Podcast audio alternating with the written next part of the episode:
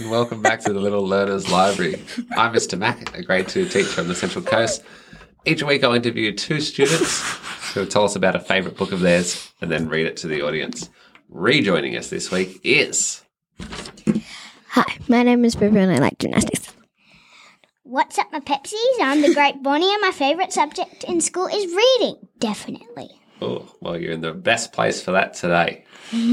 Girls, this week, it's not a would you rather question, it's what's your favourite movie and why? My favourite movie is Chris- definitely Christmas Chronicles 2. Oh, love that. My favourite movie is So Sing 2 because it is not too sad and not too happy. Happy. Ah, well, the Christmas one's perfect because it's the Christmas season coming up, and I love to sing, as does our class. That's a good one. Girls, what book have you bought for us this week? Leave Brang. Don't, let the pigeon drive the bus. Love that. What's that book about? Finally, a book you can say no to. Will you let him drive the bus? Maybe. Ooh, leave us in suspense. I love that. All right, girls, when you're ready, take it away. Okay. Boo-doo-doo-doo-doo-doo. Hi, I'm the bus driver. Listen, I've got to leave for a little while, so you can watch things. So, can you watch things for me until I get back? Thanks. Oh, and remember, don't let the pigeon drive the bus. I thought he did never leave. Hey, can I drive the bus? Please. I'll be careful. I know.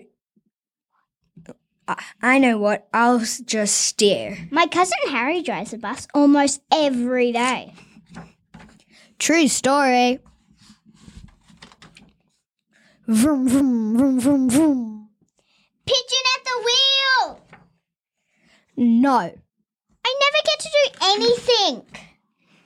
ha, ha, hey, I'll just got a idea. Let's play drive the bus. I'll go first. Come on, on, just to to just to the corner and back. I'll be your best friend. How about I give you a fiver? No fair. I bet your mum would let me. Watch the what's the problem? It's just a bus. I I have dream have dreams, you know. Fine. Let me drive the bus! I'm back. You didn't let the pigeon drive the bus, did you? Great. Thanks a lot. Hmm. Oh no. The end. Thank you. Thank you. So kind, so kind, very kind. Thanks. A lot of pictures in that book that are very descriptive of what's going on. Tell us, when the bus driver came back at the end, was the pigeon on the bus? No. No.